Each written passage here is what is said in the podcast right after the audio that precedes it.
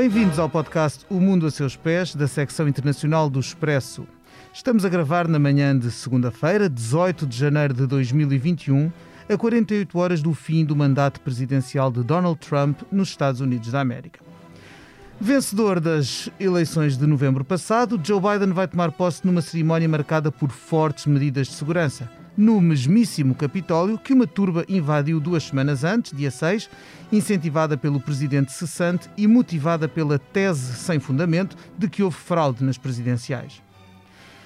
Dos tumultos que esta gente protagonizou, resultaram cinco mortos e um rasto de destruição, além de uma mancha na imagem da democracia americana.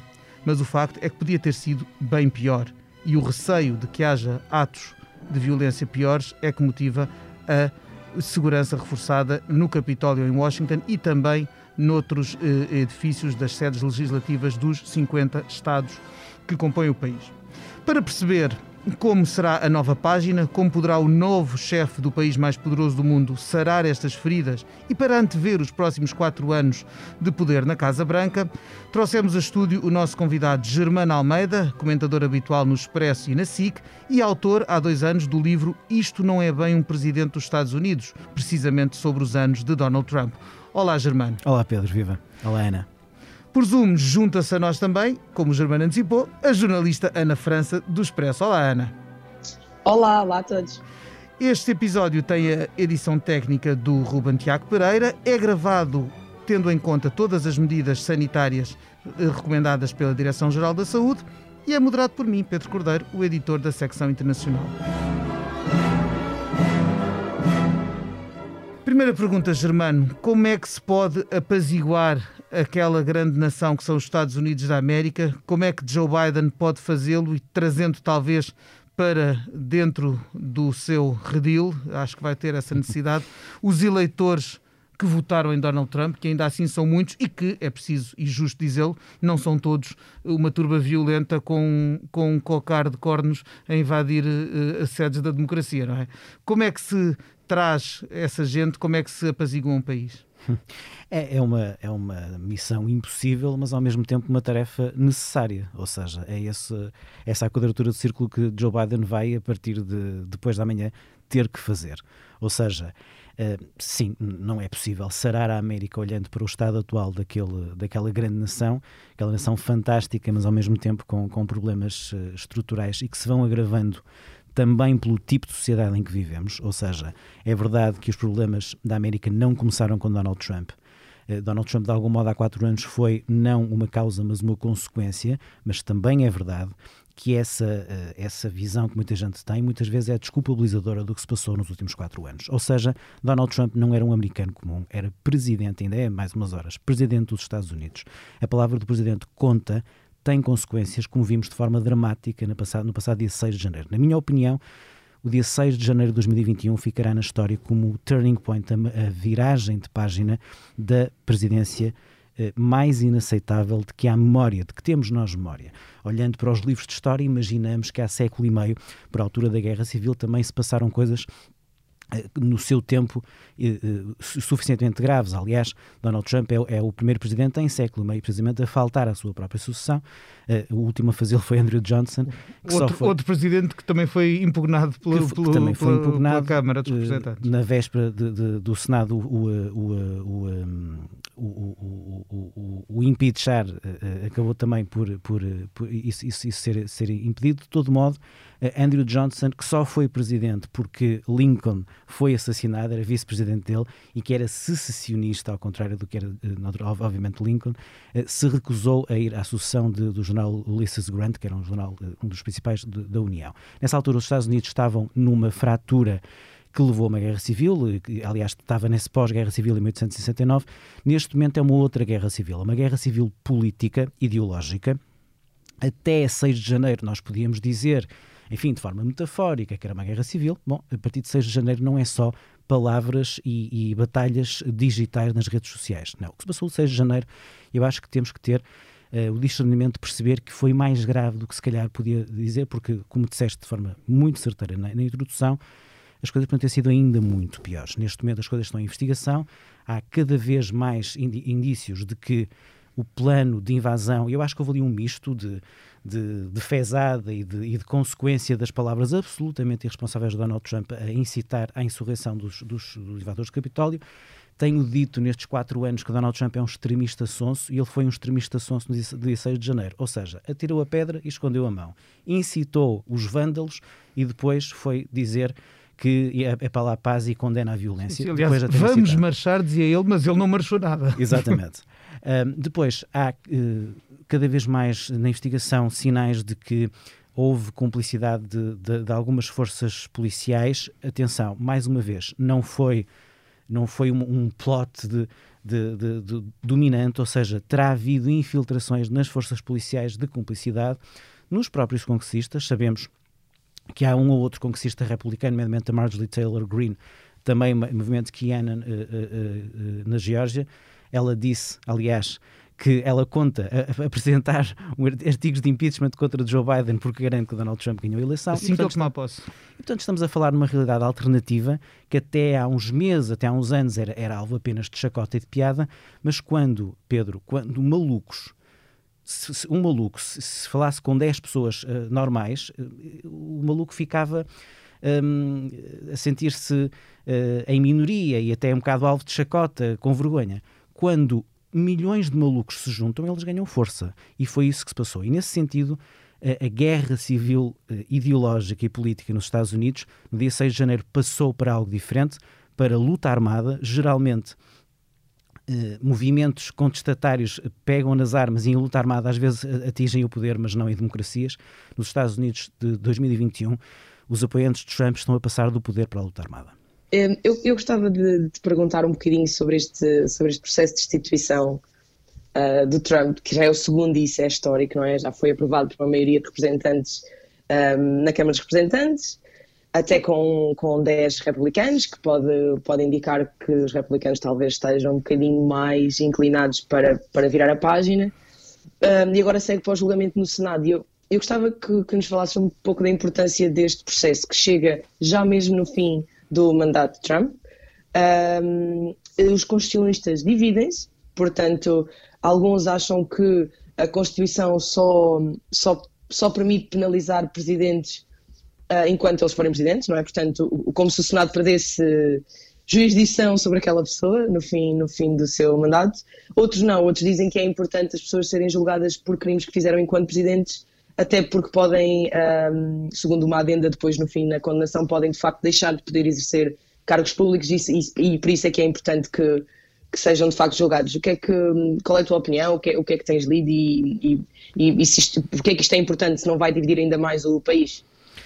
Bom, em, em política o timing não é tudo, mas é muito importante. E olhando para o timing, ele parece um bocado uh, deslocado, ou seja, uh, abrir um processo de impeachment a poucos dias do final do mandato, sabendo que esse, esse, processo basicamente tem dois tempos, o tempo da Câmara dos Representantes e o tempo do Senado, sabendo que a, Câmara dos Representantes ia ser rápido e, e quase certa a aprovação, como foi. Mas depois no Senado era certo que não seria até dia 20 a primeira ideia parece que uh, foi um, um, uma jogada um pouco arriscada. No entanto, eu volto a insistir na importância do dia 6 de janeiro.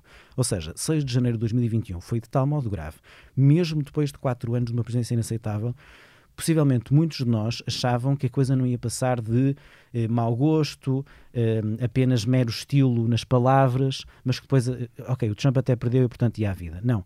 6 de janeiro de 2021 mostrou que algo de muito profundo mudou na sociedade americana porque aquilo que vimos na invasão do Capitólio era algo que só estávamos habituados a ver em imagens que nos chegavam ou de ditaduras africanas, ou da Venezuela, ou há, um, há uns 20 anos do leste da Europa. E, portanto, a tal decadência americana que parecia uma, uma expressão para usar em títulos de artigos de jornal, mas que mesmo quem dizia, se calhar não acreditava muito, nós vimos-la a 6 de janeiro de 2021. E, na minha opinião, bem, uh, os congressistas democratas e 10 deles republicanos também, sentiram eh, no Congresso que tinham a obrigação moral de uh, votar pelo impeachment, mesmo sabendo que isso não, não ia levar a que Trump saísse antes da Casa, da Casa Branca, antes de dia 20.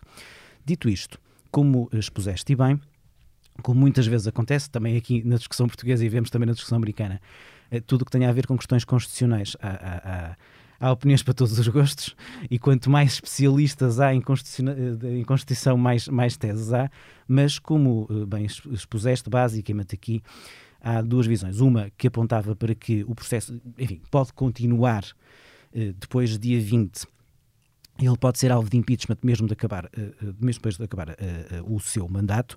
Isso tem um lado simbólico de ele que já foi primeiro da história a ser alvo de impeachment por duas vezes e condenado na Câmara dos Representantes, poderá, no final deste processo, ser o primeiro a sair, a sair não porque já saiu da Casa Branca, mas a perder, portanto, a, a ser alvo de, de condenação no Senado. É preciso dizer que na história, alvos de impeachment foram Andrew Johnson, precisamente em 1969, Bill Clinton em 1998, Donald Trump em 2019 e agora em 2021 e Richard Nixon uh, em 1974, que uh, uh, foi esses todos foram condenados à Câmara dos Representantes. O que aconteceu no Senado?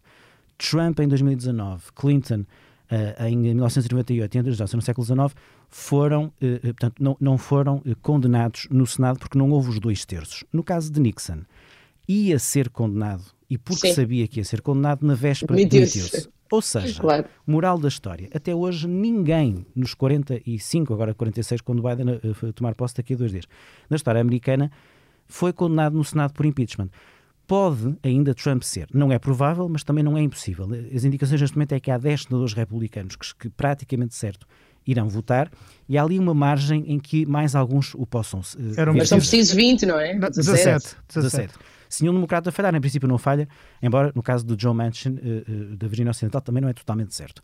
Dito isto, ok, mas Biden já é presidente, será que isso não vai perturbar até o início da presidência de Biden, que vai ter que avançar com o plano de, de, de ataque à, à Covid, Sim, não é? a questão do, do, do, Relief Package, que também a sua implementação vai ter, vai ter apoio no Senado, a própria confirmação da administração, tudo isso. É certo. Na minha opinião, há aqui dois planos eh, que são fundamentais para os próximos tempos da política americana. É preciso imunizar Joe Biden. Joe Biden já, foi imunizado pela vacina, já tomou a segunda dose em relação à Covid-19, mas é preciso imunizá-lo politicamente, ou seja, pelo seu, pelas suas características de alguém institucional que vem do centro moderado e não da esquerda progressista eh, mais radical. E ele é talvez a única pessoa no atual quadro que pode desenvolver, e, e, também naturalmente pela grande legitimidade que tem pelos 81 milhões, 81 milhões de votos, no atual quadro pode ter a possibilidade de impor, implementar a sua agenda, não, eh, não gerando grande aversão do outro lado, e enquanto isso, a batalha da guerra civil política, e um pouco também para responder ainda à primeira pergunta do Pedro, eh, basicamente eu acho que Biden tem que ir por aí, fazer o seu caminho, não atiçando os piores demónios que foram abertos por Trump, da direita populista, identitária que ele, que ele empoderou nestes quatro anos e a guerra civil política deve decorrer no Congresso. E nesse sentido, o impeachment é, esse, é essa via. O que é que acontece? Se houver uma grande e forte uh, penalização de Trump no julgamento do, no Senado, mesmo que não leve à condenação, pode estar ali, pode gerar-se ali um caminho de uma maioria de bom senso que se perdeu nos últimos quatro anos e que pode acontecer na sociedade americana. Ou seja, é verdade que Trump, depois disto tudo, teve 74 milhões de votos, mas é verdade que o caminho disparatado de, de, de, embarrar contra a parede das instituições que Trump lançou, dizendo que havia fraude e não houve, e que perdeu nos tribunais, perdeu na guerra com os, os Estados e, e as certificações, perdeu no colégio eleitoral, perdeu no dia 6, daquela forma dramática que vimos, depois disto tudo, Trump já não tem 74 milhões de apoiantes. É preciso também desmistificar isso. Tem, Trump tem, eh, como o Pedro referiu na, na abertura, uma parte deles eh, é chocante porque são muitos milhões, mas será 40, 50, 60% no máximo do que votaram nele. Ora, isso é muita gente, mas são 30, 40 milhões de americanos. 30, 40, 30, 40 milhões de americanos dá para fazer uma grande confusão e um grande problema na sociedade americana, mas já não dá para ganhar uma eleição americana. E, portanto, eu acho que o caminho de Biden é agarrar o bom senso, as instituições e a necessidade de governabilidade. Será um mandato de transição, de voltar a uma certa normalidade possível, eh, de recuperar a dignidade da função e, e, o prestígio da América no mundo, e aí, por exemplo, voltar ao Acordo de Paris e abolir a travel ban são dois sinais uh, uh, muito fortes.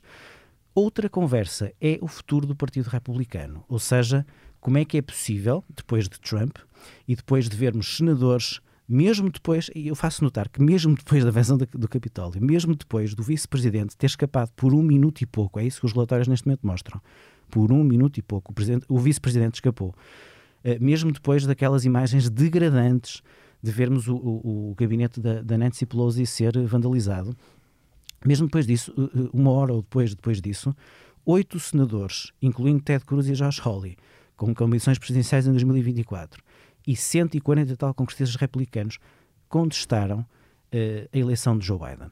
E essa fratura leva a que o Partido Republicano tenha neste momento, nos próximos uh, anos, este, este, caminho. O caminho do conservadorismo institucional, que pode ser herdado, por exemplo, por Mike Pence, pela atitude que teve, uh, por exemplo, Mitt Romney, por exemplo, pela ex-embaixadora Nikki Haley. E o caminho do Trump, do dos herdeiros do trumpismo, negacionistas da derrota de Trump, eh, contestatários deste processo, identitários, populistas, ultranacionalistas, eh, que poderá ser eh, desenvolvido por Ted Cruz e Josh Hawley, embora o dia de 6 de janeiro lhes tenha corrido muito mal, mas também por outros elementos, e eventualmente Marco Rubio, que está ali um bocado entre as duas pontes, um, ehm, e por outras figuras uh, do Partido Republicano. E eu acredito suficientemente, olhando para a história americana, na, que há mais estabilidade do que mudança no sistema bipartidário. Trump mostrou-nos isso, ou seja, Trump, que, durante, que, que há várias décadas tinha o sonho de ser presidente, tentou, sendo democrata, nunca teve hipótese sequer, tentou fazendo, olha, uh, uh, aproximando-se do, do, do, do, de um terceiro partido e percebeu e encontrou uh, ali uma oportunidade no Partido Republicano em 2016. Ou seja, mesmo quem venha de fora só tem verdadeiras hipóteses entrando no, no establishment, mesmo minando, como foi o caso de Trump, de um grande partido. E nesse sentido, eu não acredito no fim do Partido Republicano, acredito num caminho que o Partido Republicano tem que fazer de confronto entre essas duas alas, qual delas será a mais dominante. Vamos, eh, o Trump consegue sempre este, esta proeza de nos, de nos pôr a falar, a falar dele, mesmo quando está de saída, mas eh, proponho que recentremos agora a conversa no homem que aí vem. Eh, como é que vai ser uh, esta presidência de Joe Biden, a presidência de, de transição, por um lado, de regresso à, à, civilidade, digamos assim, à civilização, se, se considerarmos que civilização é regressar ao Acordo de Paris, regressar, retomar talvez o, retomar talvez o programa, no, o, o acordo sobre o programa nuclear uh, com o Irão, uh, o, talvez também o, o regresso à, à, Organização Mundial da Saúde e ao, e ao multilateralismo à parte disso que, que se espera de, de, de, Joe Biden, que mais é de esperar desta presidência? Quais vão ser, a teu ver, Germano, as, um, os marcos que, que, que, Biden vai deixar? Bom, antes do mais, nós tendemos a, a, a, a depois do resultado um, a acicatar determinado tipo de, de, de, consequências e conclusões. Um, Vamos uh, olhar para trás. Joe Biden está longe de ser um político brilhante sequer. Não é alguém que uh, vá, eu acho, ficar na história como um presidente que uh, encante multidões. Isso é tudo verdade. Numa campanha assim tão estranha ainda por cima, curiosamente eu, eu acho que ele teve alguma vantagem em não se poder fazer comícios e não haver o contacto. E, portanto, eu acho que Joe Biden foi o homem e as suas circunstâncias, ou seja, alguém que tentou por duas vezes, uma em 1988 e outra em 2008, sem ter, sequer ter alguma hipótese de chegar à nomeação democrata, chega à presidência com uma, a maior votação de sempre a nível absoluto e com, a nível, e, e com uma, uma, uma, um turnout de 67%, isso levou a 81 milhões de votos. Uh, obviamente, pela grande, por, por, por, beneficiar da grande tenda de muita gente de diferentes setores que queria essencialmente travar a, a, reeleição de Trump, não foi por, por morrerem de ambos por Biden, mas também por conseguir de alguma maneira pacificar o centro moderado com a esquerda progressista, por exemplo, com a relação pessoal que tem com Bernie Sanders, com a capacidade que Bernie Sanders teve de dizer, e eu acho que Biden tem condições de vir a ser o presidente progressista, mais progressista desde Roosevelt. Isso foi muito importante para, para dar esse sinal, embora sabemos que os líderes não são donos dos votos das bases, mas isso foi importante ao contrário do que aconteceu no Partido Republicano, que não resistiu à tentação populista e nomeou em 2016 um, um, um entertainer uh, televisivo tipo Pato Bravo como Donald Trump, em 2020, apesar do que aconteceu com, com o êxito eleitoral de Donald Trump, o Partido Democrata não, uh, não cedeu essa, essa, essa tentação populista e nomeou um ex-senador e ex-vice-presidente para presidente e uma senadora credenciada e altamente qualificada para vice-presidente. E, portanto, eu acho que, antes do mais, é, há que relevar isso. Dito isto, também não nos podemos esquecer da idade de Joe Biden. Joe Biden não será só o mais velho presidente da história americana. Joe Biden será mais velho ao dia 1 do que o mais velho anterior ao último dia do segundo mandato. Ronald Reagan, Ronald Reagan. no final do segundo mandato, não tinha feito ainda 78 anos, estava a dias de o fazer. E Joe Biden já tem 78 anos, embora feito há pouco tempo. Feito desde dia 20 de novembro de 2022, a meio do mandato mais ou menos, ele fará 80 anos. É a primeira vez que algum presidente chega em funções a essa, data, essa data simbólica. Na minha opinião, esse dia será simbólico, ainda por cima, poucos dias depois da, das midterms, porque aí sim eu acho que vai, vamos perceber, nessa altura, se há razões, e esperemos que haja, neste momento, olhando para o Joe Biden, não há qualquer razão para pensar em problemas de saúde, ele está bem, felizmente. Se há razões para podermos eventualmente achar que ele ainda poderá sonhar com o segundo mandato, eu acho que ele não, apesar de tudo, não, não afastou completamente essa hipótese. Ninguém sabe. Não, nunca, nunca ouvimos dizer. Há uma presunção Exato. quase baseada na idade de que não o fará, mas de que não fará segundo mandato, mas nunca ouvimos dizer Exatamente. eu sou um presidente de um mandato só. De todo modo, o mais normal será que não que, que alguém com 82 anos não tente uh, para avançar para uma coisa que só vai acabar com 86. E nesse sentido, não podemos deixar de olhar para este mandato como mandato de transição a dois tempos. Primeiros dois anos, Biden tentar normalizar a América, pacificar a América dentro do que falámos há pouco. A segunda parte, mais Kamala, como alguém que será a normal candidata democrata da Casa Branca para 2022, embora me pareça que sempre com algum tipo de, de, de, de, competição. Haverá primárias, com certeza, se Biden não se recandidatar. Eu creio que é? sim. Uh, competição. Eu acho que a escolha de Pete Buttigieg para o governo é também um pouco para uh, anular um pouco isso, que era claramente a, a maior ameaça à nomeação de Kamala em 2022.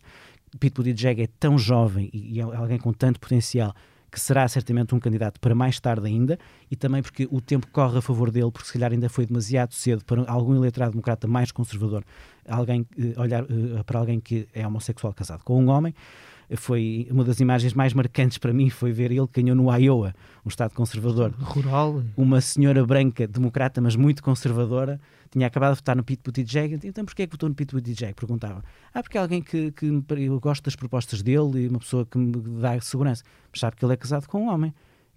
Ui, é? Ah, não sabia disso. Olha, isso, mas isso é contra Deus. Eu, se soubesse isso, não tinha votado nele, já estou arrependida. e aliás, havia uma segunda volta, ele já não votou, não votou nele. Essas foi esse problema. Placas tectónicas demoram a mexer. E também, vamos ser claros, os negros, grande parte dos negros eh, americanos são altamente preconceituosos. É isso que, os, que, os, que, que, o comportamento eleitoral mostra, e ele teve 3% do eleitorado negro a votar nele na Carolina do Sul, horas depois, olhando para esses resultados, apoia Joe Biden e foi aí, aliás, essa viragem para Joe Biden. Sim, o Biden aí tinha também a, a, as credenciais de ter sido vice-presidente do, do, Obama, que Muito. devem ter ajudado, com certeza, no, junto ao eleitorado uh, uh, negro. Um... Sim, eu, eu, tenho aqui uma, uma Força, pergunta um, que é de todas as propostas que eu li, claro que algumas vão ser logo, ele até diz que é logo o quarto à tarde, para mostrar que, que, que é completamente diferente e que, que, está noutro caminho. Mas depois há outra coisa assim, de uma envergadura maior, que é o Biden disse que quer vacinar 100 milhões de pessoas nos seus primeiros 100 dias na Casa Branca. Isto é um bocadinho menos de um terço dos Estados Unidos, na totalidade da população, um quinto dos, dos, dos europeus, é, é, mesmo muita gente, e o plano, pelos vistos, passa por um, ressuscitar uma lei dos tempos de guerra da Coreia, um, que é a lei da, da, da, produção para a defesa, não é? Um, Sabes-nos explicar um bocadinho o que lei é esta e, e o que é que Biden pode fazer com esta lei? Pode produzir medicamentos em massa? É preciso alguma autorização? Ou, ou o Congresso fica um bocadinho adormecido e simplesmente a saúde está em primeiro lugar e Biden pode pode quase usar os recursos sem, sem limites. Sim, é uma, é uma espécie de versão warp speed, eh, e foi talvez a única coisa minimamente boa do Trump, foi alguma, alguma uh, eficácia na, na, na velocidade de, de, avançar para a vacina. Um, versão Biden que tem a ver com isso, ou seja, ele vai associar a vacinação a uma questão de prioridade de segurança nacional. Trump falava na segurança nacional, associava a questão da imigração, erradamente e, enfim, demagogicamente, e Biden vai usar de facto esse, essa, também a lei para poder usar o exército e poder uh, uh, avançar com, de forma mais rápida, não tendo que, que, que pedir ao Congresso e, portanto, com, com, com a lei a poder, a poder ajudá-lo nesse aspecto. Isso prova, Ana, que há três prioridades máximas de Joe Biden nos primeiros dias. A primeira é vacinação, a segunda é vacinação e a terceira é vacinação. Depois, depois naturalmente que ao dia 1, e isso é, é entre aspas fácil porque basta uh, assinar uh, a ordens executivas, mais uma vez não tem que ir ao Congresso, que é algo, como sabemos, daquele sistema um, ehm, que mais uma vez mostrou que funcionou, mas também mais uma vez mostrou que, que é alvo de grandes problemas e, e perturbação. Um, ehm, é olhado como uma força de bloqueio para o Presidente, muitas vezes, é? Eh, e, portanto, ao, eh, dia 1 ele vai, de facto, recolocar os Estados Unidos no Acordo de Paris, vai, vai uh, uh, revogar a travel ban, vai anular, uma coisa que tem sido pouco falada, mas é muito importante, vai anular a decisão de Trump de avançar para a construção de pipeline Keystone dos Estados Unidos-Canadá, Uh, que era, se, se, se, avançasse, era algo que depois não tinha caminho para trás, é algo que, já, é preciso dizer, não é uma questão dos anos de Trump, é uma questão que já tem alguns anos, creio que 20 anos, já passa por eh, entre Bush, Obama, Trump e agora Biden. Uh, e é, e é algo que, se, se, avançasse, implicava de facto tão cedo, não, não, não, se, não se, se evitava de facto uma, uma espécie de transição energética que nos últimos anos tem avançado nos Estados Unidos. Sabemos muito no Obama, sabemos que também nos anos de Trump, não, não pela via presidencial e federal, mas pela via dos Estados. Foi outra boa notícia da capacidade e resiliência daquele país, foi que mesmo quando o Presidente tirou uh, os Estados Unidos do Acordo de Paris, grande parte dos Estados continuaram, continuaram a cumpri-lo não por mera beneficência, mas por perceberem que, que, que o seu projeto económico e energético passava por aí. E, portanto, os Estados Unidos, nesse sentido, estão de regresso, isso é, isso é bom. Um, mas eh, eu, no outro dia estava a ouvir, eu gosto muito da Elis Regina, estava a ouvir uma, uma música que já não ouvi há muito tempo, da Elis Regina, que ela dizia que o passado é uma roupa que não nos serve mais. E é algo que o Joe Biden devia lembrar-se nos próximos tempos, porque hum, a tentação dele ser uma espécie de, hum, de Obama 2.0 hum, pode ser grande, mas é errada. Embora a administração dele tenha sido muito focada aí, isso é bom porque é um lado mais centrista, cada vez mais não ter, não ter cedido à, à, àquilo que, que, que, à pressão do, do progressismo de esquerda. Um, a verdade é que não há condições para Biden ser uh, Obama por um lado, ainda bem, porque Obama, ponto, e, e, foi um grande presidente, na minha opinião, mas errou estrategicamente em algumas coisas, nomeadamente o tempo que perdeu em acreditar que ia conseguir acordos com o Congresso. Um, mas Biden, que tem dois anos com, com total controle político entre, entre a presidência e as duas câmaras, vai ter que os aproveitar de forma mais, mais inteligente, na minha opinião. Uh, e, por outro lado, a nível externo, a nível externo, um, o realinhamento uh, com a NATO, com a ONU é fundamental eh, boas notícias, por exemplo, António Guterres, que tem a, a, a, reeleição assegurada, e com Trump não sei se teria, eh, mas no caso europeu, mesmo no caso europeu, aquilo que aconteceu no acordo Europa-China não é grande sinal, ou seja, a Europa não ter esperado por Biden e ter, e ter sido mais importante que Merkel tenha querido assinar isso antes de sair do que ter esperado por Biden, mostra que, apesar da Europa ter respirado de alívio com a vitória de Joe Biden, a tal história do declínio americano faz com que os europeus olhem para a América com alguma, não desconfiança, mas eh, reserva, ou seja, as coisas podem voltar a correr mal do, do outro lado do Atlântico e, portanto, embora naturalmente entre Estados Unidos e China nós nos revejamos mais nos, nos americanos do que nos chineses, um, não dá para ter uma total, uma, uma total prioridade americana e se calhar temos que jogar nos dois tabuleiros. Biden tem que olhar para aí, as suas escolhas nessa área são muito, muito fortes. Tony Blinken é uma pessoa muito, muito atlantista e muito, e muito multilateralista. Será o chefe da diplomacia americana? Estado de Estado. Uma pessoa que será menos conhecida, com menos projeção mediática, mas vai ser muito importante no dia a dia da presença Biden, que é Jake Sullivan, um tipo extremamente novo, 43 ou 44 anos, mas com uma enorme experiência. Foi, era o principal responsável pela política externa da campanha Hillary, trabalhou com Obama, trabalhou com Biden. Uh, e é alguém que, como Conselheiro de Segurança Nacional, tem uma visão muito pragmática, mais pragmática se calhar do que o Presidente e que o Secretário de Estado, tem uma visão um bocadinho ainda idealizada, a, a tal história do passado, que se calhar eles têm que se lembrar que uh, essa roupa não lhes vai servir mais. Uh, e Jake Sullivan uh, tem esta ideia muito pragmática de ok, os Estados Unidos voltam a ser o farol do, do multilateralismo e do liberalismo globalista, mas a política externa americana tem sempre que ser pensada para, também para os interesses internos dos cidadãos que votaram em nós, é para lhes pôr comida na mesa. E isto é uma coisa mais pragmática do que foi, por exemplo, a política externa de Obama. Vou, tinha deixado aqui para o fim uma, uma pergunta, não por ser menos importante, mas precisamente por estarmos a apontar ao futuro, uh, e que tu, Germano, já abordaste de alguma forma, que é uh, o papel uh, de Kamala Harris, da, da primeira mulher vice-presidente dos Estados Unidos da América, o que é um inegável marco, quer dizer, é, é impossível, é impossível contornar o, o, a importância simbólica e não só desta, desta, da, desta esco da escolha para candidata e da eleição uh, de Kamala Harris. E também uh, acrescentaria já agora alguém que também tem do, é de origens étnicas mistas, é alguém que é, tem origens asiáticas, jamaicanas e, portanto, também espelha de alguma forma uma maior diversidade num poder que até agora tem sido muito masculino e muito branco, digamos assim. Mas o que eu queria, o que eu queria perguntar-te é se a teu ver, e tu já aqui eh, abordaste a, a probabilidade de, de, ela vir a ser uma candidata presidencial em breve, há aqui uma mudança de facto ou é apenas um token, um, um, um momento que vale mais pelo símbolo do que por um virar de página? Bom, eh, eu, vou dizer uma coisa que, que pensei nos últimos dias e que das duas uma, ou é um grande disparate ou então é algo que daqui a quatro anos eu posso recuperar este, este link e dizer eu disse isto pela primeira vez. Uh, eu acho que se as coisas correrem bem, 2024 pode ter do lado democrata Kamala Harris, como herança da administração Biden, e do lado republicano Nikki Haley, como o caminho republicano da via mínima entre as duas pontes, uh, entre a ponte trumpista e a ponte conservadora clássica. E, portanto, seria uma, uma corrida absolutamente histórica entre duas mulheres. É uma hipótese, entre outras, naturalmente. Se calhar o tempo vai mostrar que é uma hipótese disparatada, ou então acertada, veremos.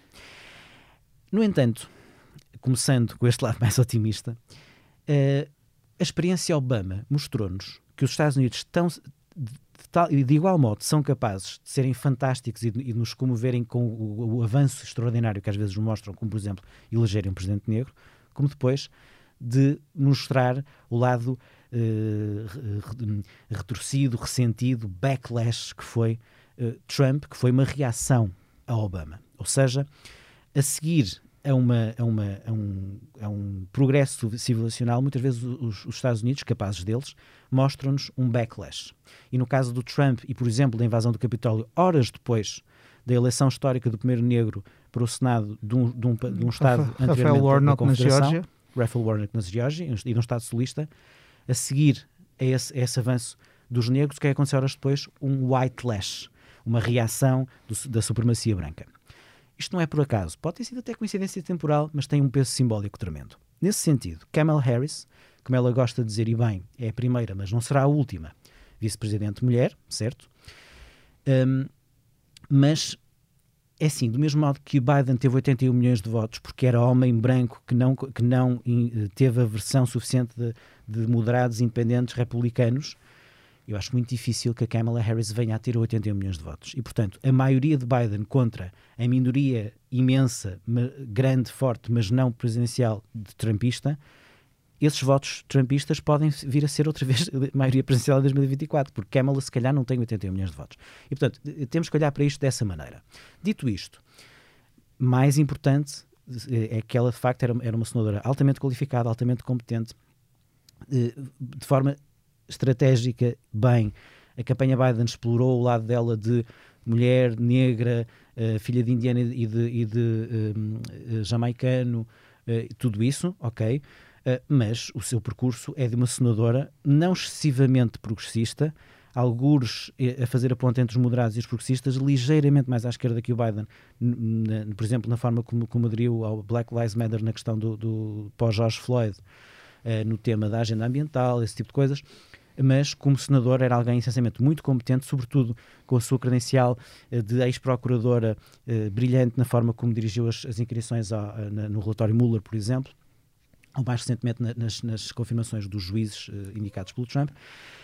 mas, mas um, como Procuradora-Geral da Califórnia, era alguém que uh, olhou muito para a questão da segurança. Sim, uh, alguém, alguém, que está distante dentro do Partido Democrata, distante de figuras como Alexandria Ocasio-Cortez ou, ou outros, outras figuras da ala mais à, à, esquerda, não é? Exatamente. E nesse sentido, do mesmo modo que Obama em 2008 viu e bem que Joe Biden tinha o perfil perfeito porque precisava de um homem branco mais velho, uh, Joe Biden percebeu que Kamala tinha o perfil perfeito porque ela, ele precisava de uma mulher negra capaz de chegar mais à, à ala esquerda, mas não assustar quem, quem lhe podia dar a, a maioria presidencial, que era a ala mais moderada.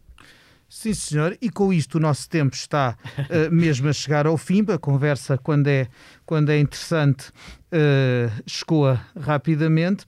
Um, continuaremos a observar, obviamente, o pêndulo da história uh, e como ele anda para um lado e para o outro nos Estados Unidos da América e não só, mas não posso encerrar este episódio sem fazer uh, a pergunta de sempre.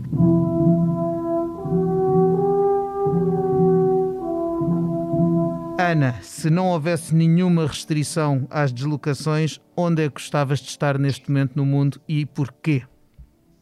Olha, Pedro, gostava de estar num sítio que hum, é, é, um pouco estranho, não tem nada de veraneante nem de férias, mas gostava muito de estar na Bielorrússia. Este domingo faz 25 domingos, enquanto nós estamos a votar nas presidenciais, não é? as pessoas que não votaram ontem, faz 25 domingos que aquela gente anda na rua, crianças, sob neve, serem, a serem presos. Um, e eu gostava mesmo de entender, porque não, eu, porque obviamente eh, é legítimo e tem todo o direito de lutar, mas é, é mesmo um esforço muito grande, porque as consequências são muito complicadas. Um, e eu gostava de facto de entender, de passar um tempo com, com, com aquelas pessoas a, a, comer nas casas delas e, e, por lá, para entender porque é que agora, depois de tanto tempo, não é? De, de, de 26 anos ou, ou mais de, de, de um regime muito autoritário, agora as pessoas decidiram não desistir. Porquê?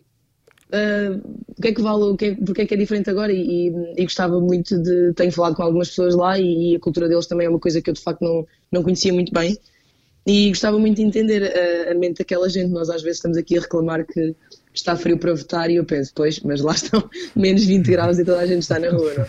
Exatamente, fome de liberdade e provavelmente também fome de tucur na última ditadura uh, europeia, por enquanto, que é a Bielorrússia. Germano, para onde irias tu se pudesses viajar sem restrições? Olha, por estes dias não me importava estar em Wilmington, Delaware, na, na terra do Joe Biden, porque é sempre um momento emocionante Uh, é certo que não é um New Kid in the Town, uh, não, é, não é aquela emoção que, por exemplo, foi em 92 com Clinton ou em 2008 com Obama, mas é sempre um momento emocionante quando alguém uh, da Terra chega à presidência dos Estados Unidos. Sim, senhor, e resta-me agradecer a todos os que participaram neste podcast, ao Ruben Tiago Pereira, que assegurou a edição técnica, ao Germano Almeida, que foi nosso convidado, à Ana França, que participou de casa, e a si, sobretudo, que esteve desse lado a ouvir-nos. Voltamos dentro de duas semanas com outro assunto. Para a semana, não se esqueça que, a alternar com o Mundo a Seus Pés, vem sempre o África Agora, com a Cristina Pérez a introduzir um assunto e convidados que de certo terá interesse em ouvir. Estes episódios estão sempre disponíveis no site do Expresso e nas plataformas várias de streaming. Volte, que nós voltamos também. Muito obrigado.